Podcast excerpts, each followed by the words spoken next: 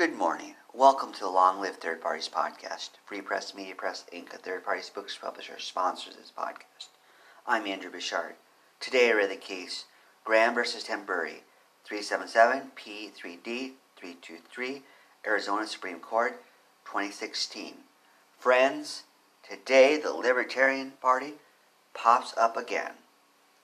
In this case, Robert Graham is challenging a bunch of people. Robert Graham is a representative of the Republican Party I see here. Instead of letting things be, he does not want the Libertarian Party on the ballot. So he challenges Frank Tamburri and also Michele Reagan, bunch of other government representatives in fact, three quarters of the first page is a list of these names. There are tons and tons of names on this case. We did another case involving Michele Reagan. People sued her. So she's in this again, as are the libertarians. So friends, let's read about what happened here. It says, quote, Frank Tamburri timely appealed the trial court's order excluding his name from the Libertarian primary election ballot for office of United States Senator. This opinion explains the reasons for our order entered on July 1st, 2016, affirming the trial court's judgment. End quote. It goes on to say that in Arizona, for a Libertarian Party member, what they have to do to get on the ballot is get what they call qualified signers to sign. It has to be either a Libertarian Party member in this case, a party that is not going to be represented, or three, someone who is independent or they list their designation as None. It says he must have it, he should have attained 3,034 signatures. So he's challenging this law. Our friend here is challenging this law. He's saying he doesn't like that. He is invoking the First Amendment I don't see him invoking the 14th Amendment, like I've said again and again on these cases. These, the First and 14th Amendment are commonly invoked by our side. So it's good he's invoking the First Amendment. We love that here at Free Press Media Press Inc.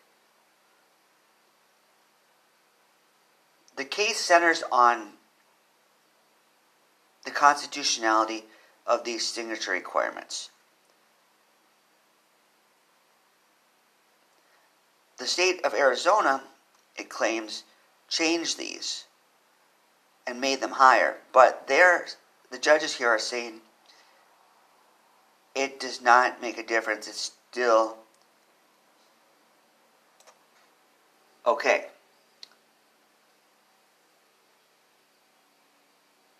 In this case, our representative Tamburri is arguing he has to get libertarians, independents, and none of the above voters to his side. So he has to get, if he wants to get libertarian voters, he has to get 12%. And he says this is too much.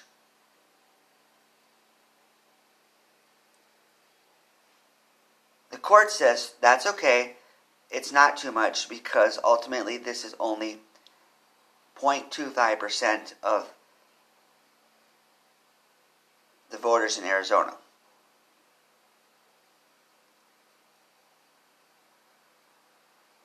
It also argues because he can get voters from his party to sign or other recognized parties, it is not causing a problem. They saying it's okay.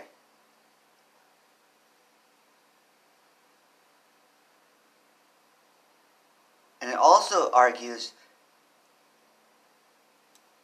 that if our friend here chose the independent route, he would have to get more signatures. So this law is okay. Ultimately, they conclude as follows. They say, quote, based on the record before us, we conclude that the 0.25% signature requirement is rationally related to the state's legitimate interest in ensuring that candidates who appear on the general election ballot have some significant modicum of support. Accordingly, we reject Tamburri's contention that the signature requirements in 16-321 and 322 as amended by HB 2608 unconstitutionally burden a candidate's exercise of his First Amendment rights. We affirm the trial court's judgment excluding Tamburri's name from the primary ballot. Graham has requested an award of attorney fees and costs. We deny the fee request. Graham is entitled to recover costs under ARS 12-342 upon compliance with ARCAP 21. End quote. Our friend did not win here. Fortunately, at least Graham did not get his attorney fees submitted back to him. That would have sucked. So it's good. He may get his costs back if he does what he they say he can do. It doesn't specify what the laws say here, so we're not sure what that entails. Hopefully, he won't do that because we don't want to we don't want to burden our libertarian friend here anymore. Even though he didn't win, we praise him for fighting. We praise him indeed. He did a good job. So, what do you think about all this, friends? Do you like this law? What do you think? Let me know. Otherwise, let's keep at it. Long live third parties. Goodbye.